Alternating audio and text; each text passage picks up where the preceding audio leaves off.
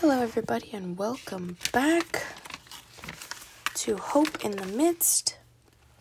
And today we will be talking about idolatry. Who's your heart's true master?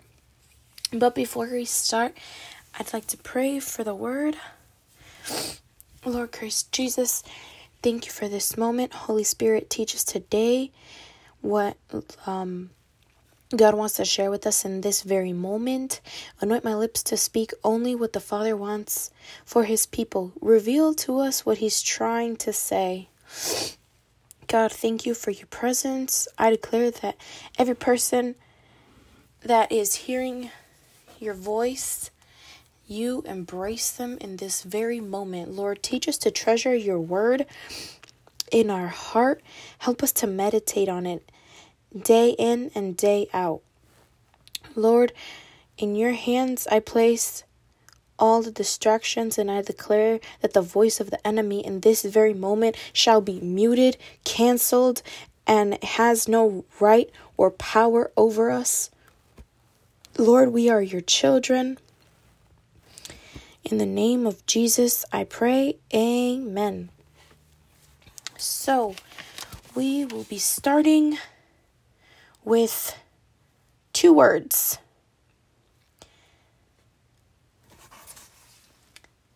Shining, uh, then, hold on. We will be starting with two words Shining Star and Son of Morning is what the name of Satan means, but it also means enemy. And we're to go to um we're to go to Isaiah um hold on. Isaiah Yeah. Isaiah 14:12. Sorry, it's just I didn't write this completely down.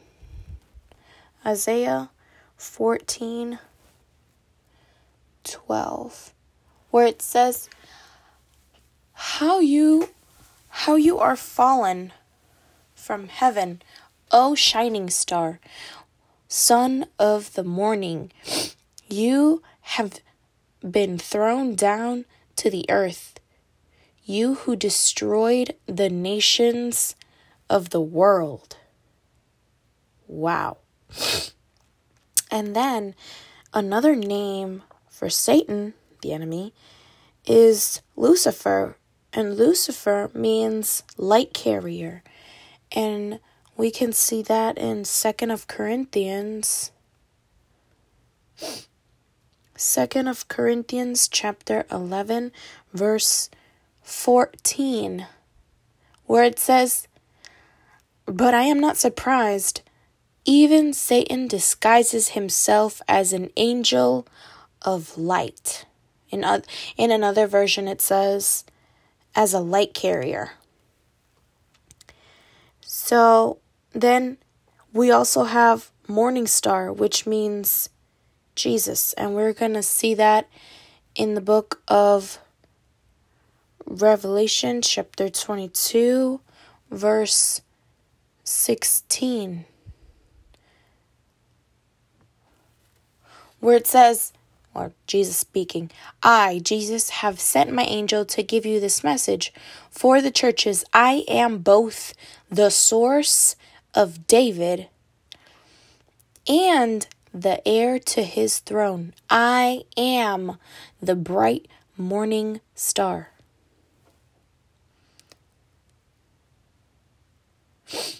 Wow. So that's just a, a little bit of a background because it prepa- it prepares the word um it prepares us for um Satan and who he is. Just a little background of how idolatry came.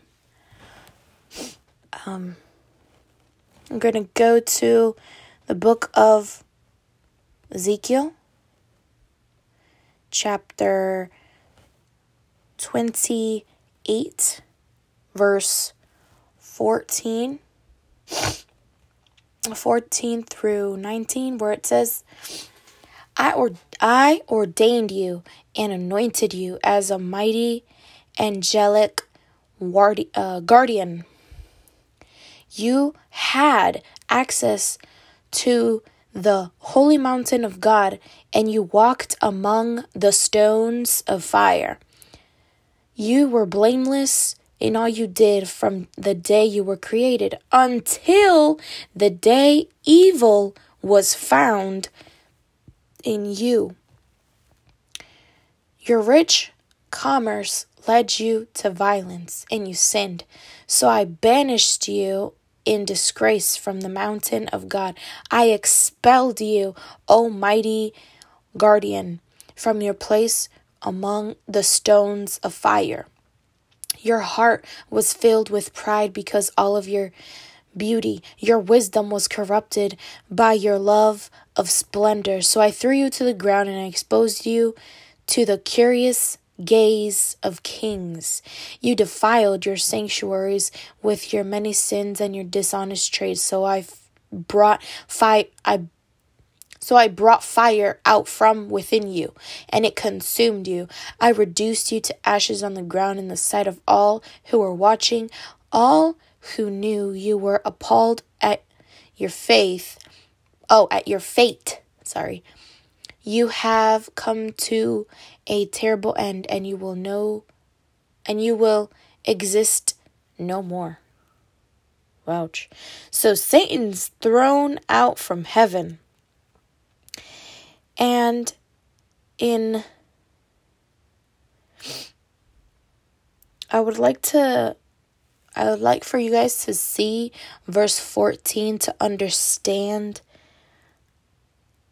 a little bit more where it says in the second part, you were um, you were the model of perfection, full of wisdom and exquisite in beauty. So you see, this is, and this is what it means.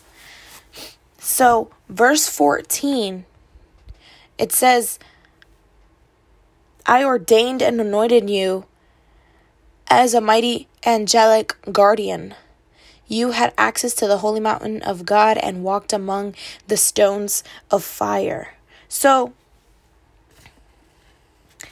that being said, stone of fire meant powerful angels that are filled with the Holy Spirit. To another another verse that um we can see that uh, can be referenced is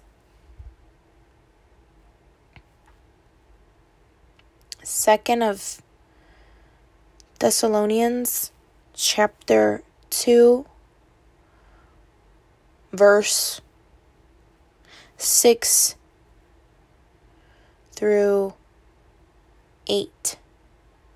Second of Thessalonians chapter 2 verse 6 through 8 where it says you know what you're hold and you know what is holding him back for he can be revealed only when his time comes. For this lawlessness is already at work secretly, and it will remain it will remain secret until the one who is holding him back steps out of the way. The man of lawlessness will be revealed, but the Lord Jesus will slay him with the breath of his mouth and destroy him by the splendor of his coming. Wow. So, why was uh, Lucifer, aka Satan, uh, why was he, or better yet, why was call him by one of his angelic names. Why was Shining Star thrown? So we're to go to verse 17 in Ezekiel uh, again. I'm gonna we're gonna jump back to Ezekiel 28. And we're gonna go down to verse 17. Where it says, Your heart was filled with pride because of your beauty. So he was in heaven a very beautiful angel. And his heart, it was filled with pride due to it. So his wisdom was corrupted by his love of his splendor, of his beauty. So that's why he was thrown down to the ground and exposed. He was exposed by God to the curious gaze of kings. Wow. So his heart was filled with pride and his wisdom was corrupted by the love of splendor. Now we're going to see verse 18, part B. Second part. So where it says, So I brought fire f- out from within you, and it consumed you. Wow. So God blows his Holy Spirit in all creation. But when he saw this corruption, he had to take out his Holy Spirit from him because nothing unclean can be in God's presence. Wow, that's a little backstory of where idolatry came from. It all began in heaven from Shining Star, Son of Morning, Lucifer. You know, the angel was an angel of light. So, now we are going to go to Genesis chapter 3. Genesis chapter 3, verse 4 through 7, where it says, You won't die, the serpent replied to the woman. God knows that your eyes will be opened as soon as you eat it, and you will be like God, knowing both good and evil. The woman was convinced. She saw that the tree was beautiful and its fruit looked delic- delicious, and she wanted the wisdom it would give her. So she took some of the fruit and ate it. Then she gave it to her husband, who was with her, and he ate it too. At that moment, their eyes were opened, and they suddenly felt shame at their nakedness. So they th- sewed fig leaves together to cover themselves. So the fallen angel, Satan slash Lucifer, tries to convince Eve. And so he took a form of a serpent and he tried to plant doubt in her mind, then falls into the trap. Eve falls into the trap of doubt that has been planted. So in verse 6, it says, The woman was convinced. And then later on in that same verse, it says, She wanted the wisdom. Wow. So he made it look so beautiful and tempting for her. So keep in mind, the wisdom is corrupted by him. And then in verse 7, it's it says suddenly so suddenly felt shame at their nakedness. Both Adam and Eve. It was the afterwards of eating the fruit that they were told by God not to eat. They had every single fruit that they could possibly have, and yet just planting that little doubt in their mind, boom, they fall and they eat. So, Satan took the form of a serpent. So, serpents are cunning, sneaky, and bring death, temptation, and they are deceitful. So, now we are going to go to Genesis 31, verse 19. Part the second part of the verse 19. So Genesis chapter 31 verse 19. On the second part of second half of verse 19 where it says Rachel stole her father's household idols and took them with her. Wow. So Rachel Rachel stole her father's household idols and took them with her. Why? I don't know. I don't know what she was thinking. I don't know um, that moment, what was, you know, running through her mind and, you know, what she was planning to do. So we can see the half hearted worship here. And in that time, it was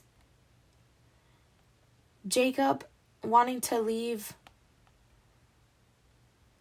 Laban, father of Rachel and Rachel's sister Leah.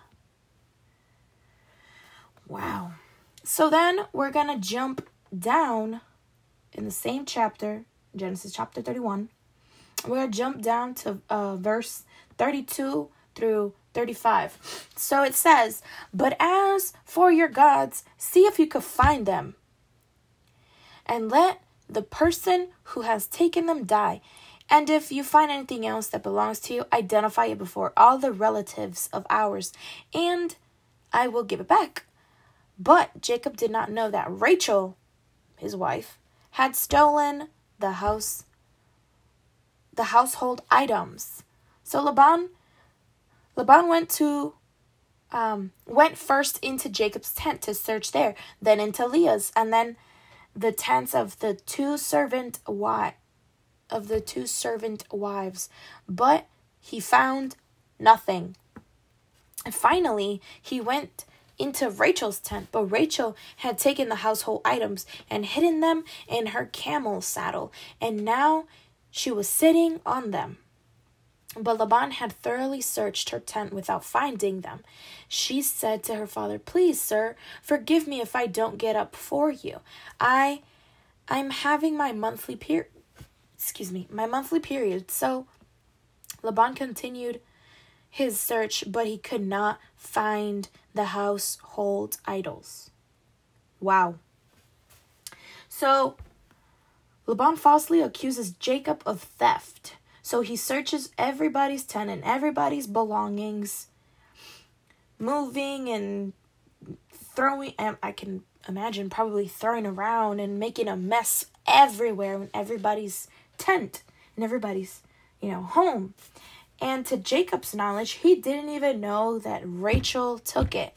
And strong words he used, saying, if you know you uh, you find something and it's yours, the person who ever taken it should die. Wow. Strong, strong words. And little did he know that his wife took it. Wow. So now we're going to go into Genesis chapter 2, chapter 32, my bad. Sorry. Genesis chapter 32 where it talks about the golden calf. Um,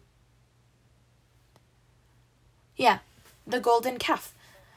So as Jacob started on his way again, angels of God came to meet him. When Jacob saw them, he exclaimed, This is God's camp. He named the place Mahanaim, which means two camps. Then Jacob sent messengers ahead of his brother. Oh, sorry, sorry, sorry. Not Genesis 32. I am so sorry. So sorry. Golden calf, my bad. It is an Exodus. I was like, wait, what? What am I reading? I was reading uh something else and thinking something else. Sorry, sorry, sorry. Golden calf, Exodus chapter 32. Um when I when the people and it says when the people saw how long it was taking Moses to come back down from the mountain, they gathered around Aaron. Come on, they said, make some gods for us so they can lead us. Uh, make God, make us some gods who can lead us. We don't know what happened to this fellow Moses, who brought us here from the land of Egypt. So Aaron said, Take the gold rings from your ears of your wives and sons and daughters and bring them to me. All the people took the gold rings from their ears and brought them to Aaron. Then Aaron took the gold, melted it down, and molded it into the shape of a calf. When the people saw it, they exclaimed, O Israel, these are the gods who brought you out of the land of Egypt. Aaron saw how excited people were, so he built an altar in front of the calf. Then they announced, Tomorrow will be a festival for the Lord. Wow. Verse 6 The people got up early in the morning to sacrifice burnt offerings and peace offerings. After this, they celebrated with feasting and drinking, and they indulged in pagan revelry. The Lord told Moses, Quick, go down Go down the mountain. Your people whom you whom you brought from the land of Egypt have corrupted themselves. How quickly they have turned away from the way I commanded them to live. To live, they have melted down gold and made it and made a calf and they bowed down and sacrificed to it. And they're saying these uh, these are your gods o israel who brought you out of the land of egypt. Then the lord said i have seen how stubborn and rebellious these people are now leave me alone so my fierce anger can blaze against them and I will destroy them. Then I will make you, Moses, a great nation. But Moses tried to pacify the Lord his God. O Lord, he said, why are you so angry with your own people, whom you brought out? Oh, from whom you brought from the land of Egypt with such great power and a strong and such a strong hand. Why let the Egyptians say their God rescued them from the evil intention of slaughtering them in the mountains and wiping them from the face of the earth? Turn away from your fear, fierce anger. Change your mind about this terrible disaster you have threatened against your people. Remember your servants, Abraham, Isaac, and Jacob. You bound yourself with an oath to them, saying, I will make your descendants as numerous as the stars of heaven, and I will give them all of this land that I have promised to your descendants, and they will possess it forever. So the Lord changed his mind about the terrible disaster that he threatened to bring on his people. Then Moses turned and went down the mountain. He held in his hands in uh, the two stone tablets inscribed with the terms of the covenant. They were inscribed on both sides, front and back. These tablets were works of God and were God's work. The words on them were written by God Himself. When Joshua heard the boisterous noise of the people, excuse me, of the people shouting below them, he exclaimed to Moses, It sounds like a war in the camp. But Moses replied, No, it's not a shout of victory, nor the wailing of defeat. I hear the sound of a celebration. When they came near the camp, Moses saw a calf and the dancing, and he and he burned with anger. He threw the he threw the stone tablets to the ground, smashing them at the floor of the mountain. Wow. He took the calf they made and burned it. Then he then he ground it into powder, threw it into the water, and forced the people to drink it. Finally, turned to Aaron and he demanded, What did this people do to make you bring such terrible sin upon them? Don't be upset, my lord, Aaron said. You yourself know how evil these people are. They said to me, Make us gods who will lead us. We don't know what happened to this fellow Moses who brought us here from the land of Egypt. So I told them, Whoever has jewelry, take it off. When they brought it to me, I simply threw it to the fire, and out came this calf. Moses saw that Aaron had let the people get completely out of control, much of the amusement, much to the amusement of their enemies.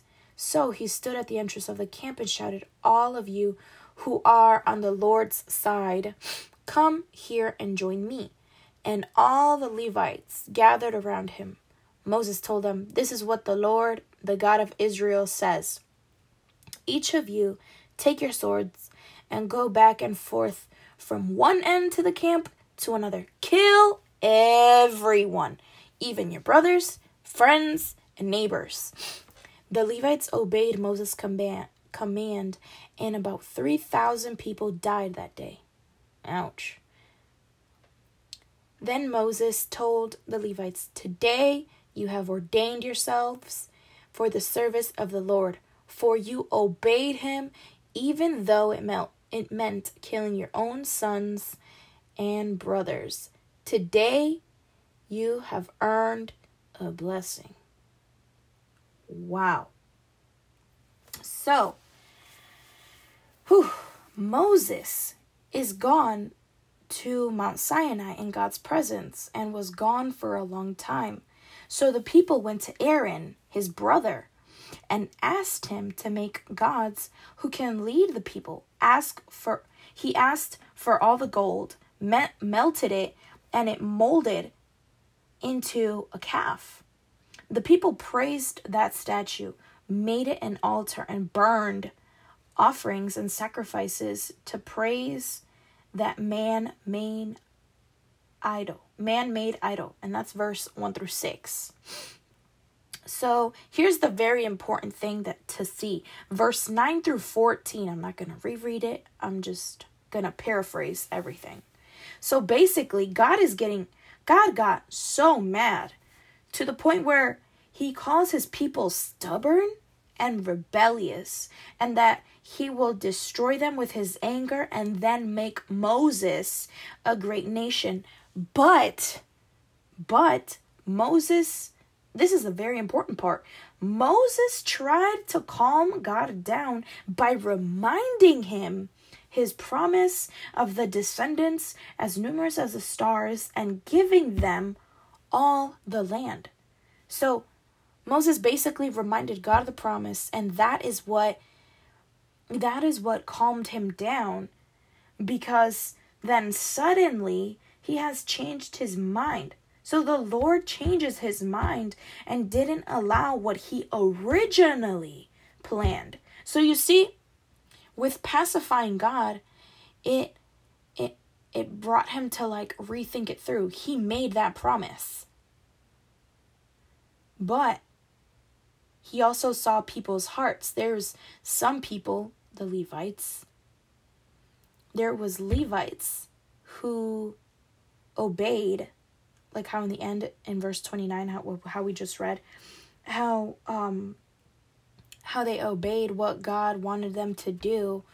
So by seeing the heart, that's why he changed his original plan. So God showed mercy and did the following verse as I was saying, you could see it verse 25 through 29. All who were on the side of the Lord come and join me. An important verse was 27 and 28. So the Levites, as I was saying, the Levites had to go and get their sword and they had to go back and forth from one end of the camp to the other and they killed everyone brothers, friends, neighbors. And that day died 3,000 people. Wow. So I'm going to give you guys a explanation of the golden calf. So, it's obviously you know, gold. But when I did some research, it's an it's um the Egypt a calf comes from Egyptian god Apis or Apis. I can't I can't pronounce the the name Apis or Apis. I don't know. But anyways, that's one. And then they have a, a god in Canaan who is also a um a calf as well, a bull calf, and his name is Baal. And both in both, um, this golden calf represents fertility, fertility, prosperity, and power. So basically, money, sex, and or sex, money, and fear, or sorry, not fear, power, sex, money, and power. Three things. Wow. So so basically um they were frustrated with God to to satisfy the hole that they had in their heart. And now here's a here's a question. What is it what is the thing in your life that if you lost it you feel like life isn't worth living anymore. So basically, in other words, an idol is anything that you run to to make you feel security, to make you feel safe, um, hope on a daily basis. Anything that makes you feel what I just said is basically your God. So now we're going to go to Leviticus chapter 18, verse 3, where it says, So do not act like the people in Egypt where you used to live, or like the people of Canaan where I'm taking you. You must not imitate their way of life. So basically, God is calling his people to not be like how the people of Egypt are or the Canaanites. So he says, don't imitate their way of life, their decisions, their culture, their um the way that they celebrate things, etc., etc. So God has moved them from one place to another place. He didn't want them to absorb all the cultural things that weren't pleasing or honoring God completely.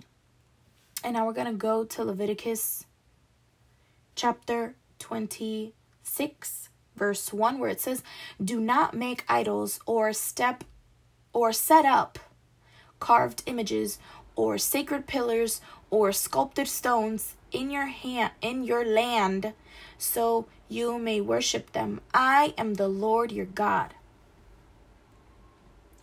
so God warns his people over and over and over again not to worship idols. In today's time, in our society, God speaks to us the same way, giving us, his people, the same warning he did he he gave back then to the Israelites, his chosen people. So, an idol is anything more important to us than God. For example, money, pride, beauty, success, security, and popularity. And then anything else that takes us um, that takes away the the fir- the the the place of God. And we make when we end up making God a second. Not necessarily um not necessarily a carved image or a sacred pillar or uh, stones that we end up, you know, that we end up worshiping. Not only that, it's that is something uh, physical. Now, you know, an idol can also be something that is unseen.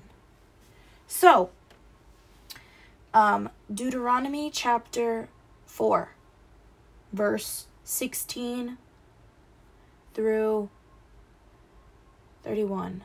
Deuteronomy chapter 4, verse 16 through 31.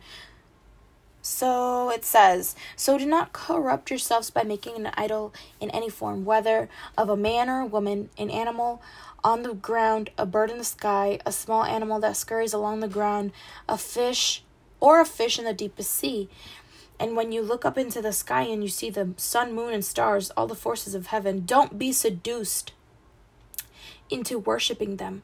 The Lord your God gave them all to the peoples of the earth. Remember that the Lord rescued you from the iron smelting furnace of Egypt in order to make you his very own people and his special possession, which is what you are today.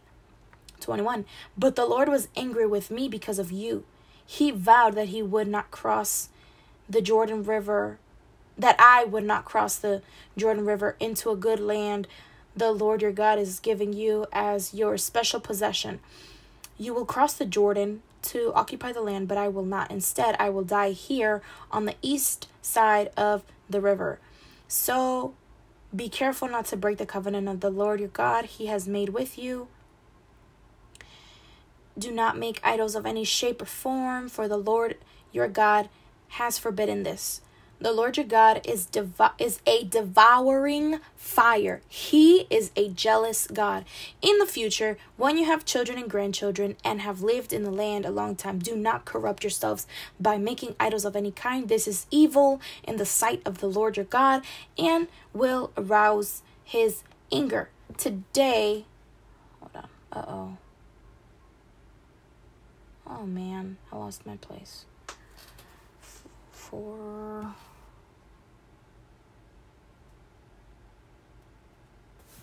Hmm. Where was I? Um. Oh, here we go. 20 verse 26 today i call on heaven and earth as witnesses against you. If you break my covenant you will quickly disappear from the land you are crossing the jordan to occupy. You will live there only for a short time. Then you will be utterly destroyed. Ouch. For the lord will scatter you among the nations, where only a few of you will survive. There in a foreign land you will worship idols made from wood and stones. Oh, wood and stone, gods that neither see nor hear nor eat nor smell, but from there you will search again for the Lord your God. And if you search for him with all your heart and soul, you will find him in a distant future, you, oh, when you are suffering all these things, you will finally return to the Lord your God and listen to what he tells you. For the Lord your God is merciful is a merciful God and will not abandon you or destroy you or forget the solemn covenant he made with your ancestors. Wow. So nothing on the ground, sky, sea, animal, human, or anything that is to do with God's creation shall never be worshipped. Verse, and we can see that obviously in starting from verse 16 to verse 19. Now we're going to go to Deuteronomy chapter 7, verse 26. Deuteronomy chapter 7, verse 26 where it says, Do not bring any detestable objects into your home, for then you will be destroyed just like them. You must you must utterly detest such things, for they are set apart for destruction. So be careful with what you bring into your home because it is a door in the spiritual realm that you yourself open to the enemy and you end up falling into his trap and can, in some cases, lead you astray from God without even knowing it. So, in this moment, if you have anything um, that the Holy Spirit is guiding you to throw away, throw it away in the name of Jesus and declare that that spiritual door in the name of Jesus is closed by God Himself because He is the one who can open and close doors. So when He opens something, the enemy can't you know, get in. Why? Because God has you covered and that is your door. But when He closes a door in your life, you can't open it and the enemy can't open it. Why? Because God says so.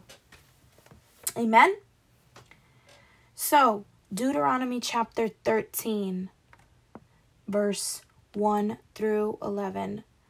Deuteronomy chapter 13, verse 1 through 11, where it says, Suppose there are prophets among you, or those who dream dreams about the future, and they promise you signs or miracles, and the and the predicted signs or mir- or miracles occur. If they then say, "Come, let's worship other gods," gods you have not known before, don't listen to them. The Lord your God is testing you to see if you truly love Him with all your heart and soul. Serve only the Lord your God and fear Him alone. Obey His commands, listen to His voice, and cling to Him. The false prophets and visionaries who try to lead you astray must be put to death, for they encourage rebellion against the Lord your God, who redeemed you from slavery and brought you out of the land of Egypt, since that since they tried to lead you astray from the way the Lord your God commanded you to live, you must put them to death. In this way, you will purge the evil uh, from being among you. Suppose someone someone secretly entices you, even your brother, your son or daughter, your beloved wife, or your close friend, and says, Let us worship other gods, gods that neither you nor your ancestors have known. They might suggest that you worship the gods of people who live nearby or who come from the ends of the earth, but do not give in or listen. Have no pity and do not spare nor protect them. You must put them to death Strike the first the blow yourself, and then all people must join in. Stone the guilty ones to death because they have tried to draw you away from the Lord your God, who rescued you from the land of Egypt, the place of slavery. Then all of Israel will hear about it and be afraid, and no one will act so wickedly again. Wow.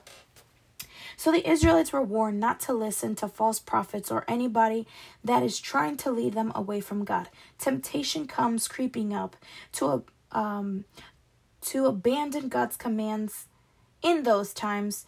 It may not have been uh it may not have been a loud shout, but it can also be a small little whisper of doubt they can be overcome by getting closer to God and studying His Word. So, by doing so, in today's times, um, by searching for God and His Word, um, you're not get you're not being put any doubt in your mind. Why? Because when you focus on God and God alone, that's all you ever think about. There's no space for doubt to ever enter into your mind. Amen. So now we're going to go to the book of Judges, chapter 2. Judges, um, chapter 2, verse 11 through 15.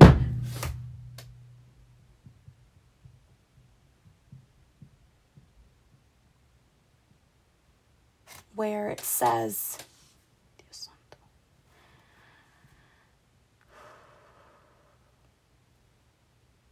where it says, The Israelites did evil in the Lord's sight and served the images of Baal. They demand they oh sorry they abandoned the Lord the God of their ancestors who had brought them out of Egypt they went after other gods, worshiping the gods of the people around them, and they angered the Lord. They abandoned the Lord to serve Baal and the images of Ashtoreth. These made the Lord burn with anger against Israel, so he handed them over to raiders who stole their possessions. He turned them over to all their enemies all around, and they were no longer able to resist them. Every time Israel went out to battle, the Lord fought against them, causing them to be defeated, just as he held, had warned, and the people were in great distress. So, in this, so the this generation of Israelites had already abandoned what they were taught and they began to worship Baal and other false gods. So, what does God want from you to be? What does God want from you? He wants you to be firm on Him, to, to fully have your focus on Him. Amen. And what will you do if some if somebody peer pressures you to disobey what God has already established? Is a question. What will you do? Will you fall into the peer pressure to be pulled away from God's presence? Or will you continue to seek God and what He has for you? Now we're going to go to the uh, book of First the Kings, chapter, sorry, First the Kings, chapter 12, verse 25 verse 25 through 33. Um, it's uh the king Jeroboam makes gold calves. I I'm not going to read the whole thing due to the um question of of time, but I will make a um I will paraphrase it best way I can. So basically, uh First the Kings chapter 12 verse 25 to through 33, it's basically Jeroboam, king of Israel, makes golden calf idols for the people to worship because Jerusalem is so far away. And also doesn't another thing he doesn't want the people to pledge their allegiance again to the king Rehob- Rehoboam in um, Jerusalem. So he uses that the the excuse of it being too far and um why go um you know why go over there to the temple of Jerusalem and praise God and you know do the sacrifices when you can just stay here and um you know burn your sacrifices burn your offerings and all that kind of stuff here?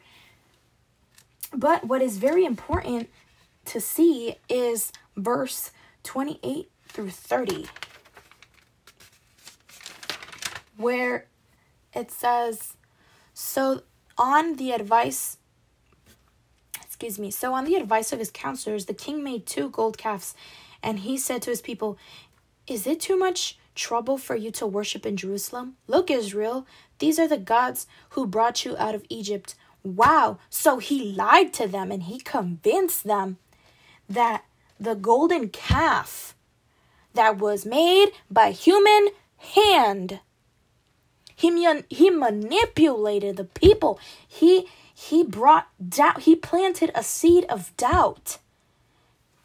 And said that the golden calf was the was the person who who took him out of Egypt, where they were where where their ancestors were slaves, and um, thank to thank the golden calf, which how which basically represents fertility, sex, prosperity, money, and power. That's what it basically represents. In this sense, power. Why? Because the king of the king of Israel, king, yeah, king of yeah, king of Israel, Jeroboam was had that fear of losing his people. So now we're going to go to uh, First the Kings chapter 14, verse 7 through 11. Um, it says, Give your husband Jeroboam this message from the Lord, the God of Israel. I promoted you from the ranks of the common people and made you ruler over the people of Israel. I ripped the kingdom away from your fam- from the fam- from the family of David and give it to you. But you d- you have not been like my servant David, who obeyed my commands and followed me with all his heart and always did whatever I wanted. You done more evil than all who lived before you. You have made other gods for yourself and have made me furious with your gold calves. And since you turn your back on me, I will bring disaster on you and your dynasty and will destroy every one of your male descendants, slave and free alike, anywhere in Israel. And I will burn up your royal dynasty as the one burns oh, as one burns up trash until it is all gone. The members of Jeroboam's family who die in the city will be eaten by dogs, and those who die in the field will be eaten by vultures. I, the Lord, have spoken. Wow. So the consequences of the king for leading God's people astray was verse is in verse uh, 10 and 11. So bring disaster on his dynasty destroy each and every um, male descendant, slave and free, from any part of Israel, wherever they may be. So burns up the dynasty as how one burns trash until it's all completely gone. So members of Jeroboam's family who die in the city will get eaten by dogs, and those who die in the field will be eaten by vultures. Wow. I mean, die in the field will be eaten by vultures. Wow. So, ooh, but what kind of a dog eats human? That that is like so. Then, is it like a if I don't know? Does God mean that He sends wolves?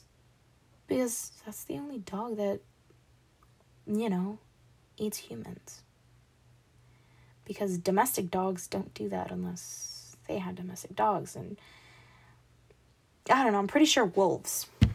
I think I think in another verse it's I, I can't remember which version says uh, wolves or something or some, something uh ferocious fero- uses the word ferocious.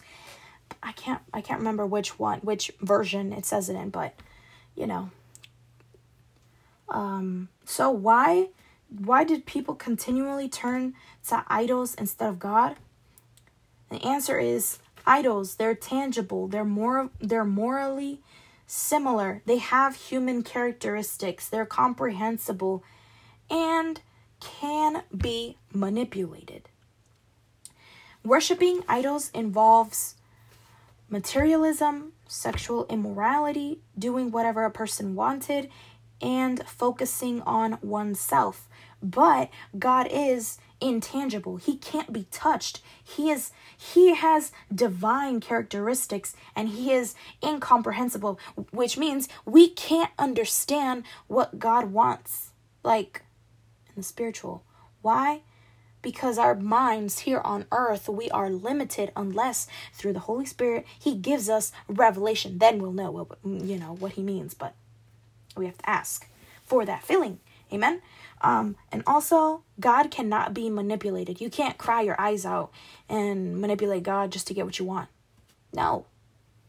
It's not how it works. That's not how God works. He can't be manipulated. Why? Because he sees for your best interest. He sees uh, for you. Amen? He doesn't want to give you something that leads you to destroy yourself. he gives us what is good for us. Amen. So, worshiping God involves sacrifice, purity, commitment, obedience, and helping others. So, now we're going to go to um, 2nd of Kings, chapter 13, verse 4 through 6, where it says, Then Jeho, Jehoza, Jehoza, Jehoaz, can't pronounce his name right, prayed for the Lord's help, and the Lord heard his prayer, for he could see how severely the king of Aram was oppressing Israel. So the Lord provided someone to rescue the Israelites from the tyranny of the Arameans. Arameans. Then Israel lived in safety again as they had in former years, but they continued to sin, following the example of Jeroboam. They also allowed the Asherah pole in Samaria to remain standing. Wow. See, so they allowed for uh, they, they still continued in their idolatry, just how King Jeroboam did in um, Israel.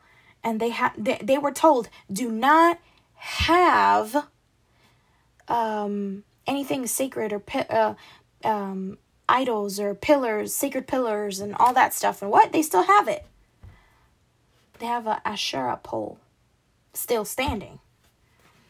So even though God was there was there faithfully to um to be with the Israelites, they didn't they didn't seem to be all in. They were half in. And now this is very important.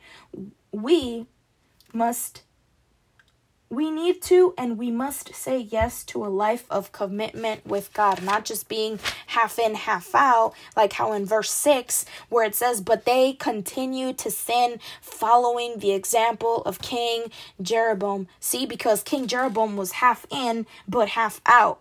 And that's why that that's why we have to that's why we have to say yes to being in a life committed to God. So now we're gonna go to second of kings chapter 15 verse 1 through 5 it's gonna talk um, um again due to the question of time i am going to paraphrase this uh section. Second of kings chapter 15 verse 1 through 5 on your own time read it but i'm gonna paraphrase it. It talks about the king um king uzziah? Uzziah? Who rules in judah so, even though King Uzziah was a good leader and he did everything that was pleasing to the eyes of God, he didn't follow through with what God had ordered, destroying the pagan shrines. And because, so the result for him not destroying these pagan shrines like how he was supposed to, he ended up getting leprosy. This, this, uh, um, what we call what we call now um, skin cancer, but it was back then extra, really super mega strong to the point where, you know, it looks nasty. Anyways, yeah, so he had leprosy and had it until he died. And we and that's verse 3 through you can see that in verse 3 through 5. And because in verse 5 it says, "The Lord stuck struck the king King Uzziah, Uzziah with leprosy. And he had to live in isolation. That is how bad it got. Wow. Um now we're going to go to the book of um we're going to stay in the same book. We're just going to drop down to um verse 34 and 30 uh we're still in Second Kings chapter 15, but we're going to drop all the way down to verse 34 and 35, where it says, Jotham did what was pleasing in the Lord's sight. He did everything his father Uzziah done. Uzziah, my bad. But, verse 35, but he did not destroy the pagan shrines, and the people still offered sacrifices and burnt incense there. He re- he rebuilt the upper gate of the temple of the Lord. Wow. So again, half in, half out. See how he's he's he did what was pleasing in the eyes of the Lord, but yet he didn't destroy the pagan shrines. People were still offering uh, sacrifices and burning incense to those false gods who don't hear, don't speak, don't um eat. Don't use their hands there there's no their hands they're not being used nothing's happening. It's just a statue that's just standing there receiving things that aren't even worth it. But yet and still he rebuilt the upper gate of the temple of the lord. That's a good thing but the bad thing was not destroying the pagan shrines.